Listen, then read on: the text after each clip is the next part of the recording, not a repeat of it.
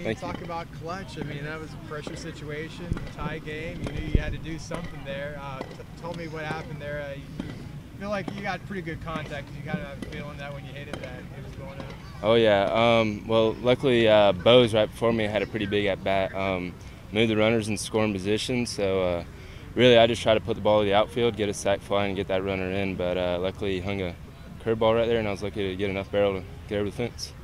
Did you hit a lot of home runs in junior college? This was your second one, right? Not not really. Uh, I hit two last year and, and one my freshman year. So not a big home run guy, but luckily I've been swinging the bat well, and I was lucky getting get enough barrel on that one and over the fence.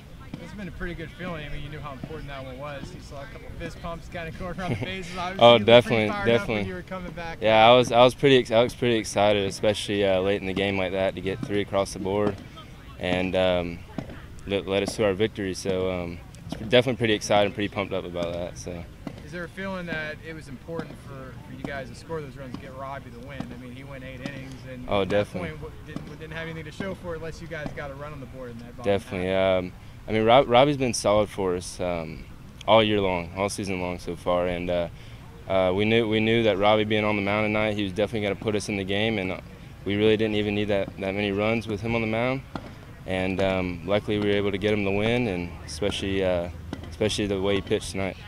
I know Coach uh, talks a lot about the tempo, tempo that uh, Juan had on Wednesday, tempo Robbie has, the tempo Krieg has. How important is that for the defense?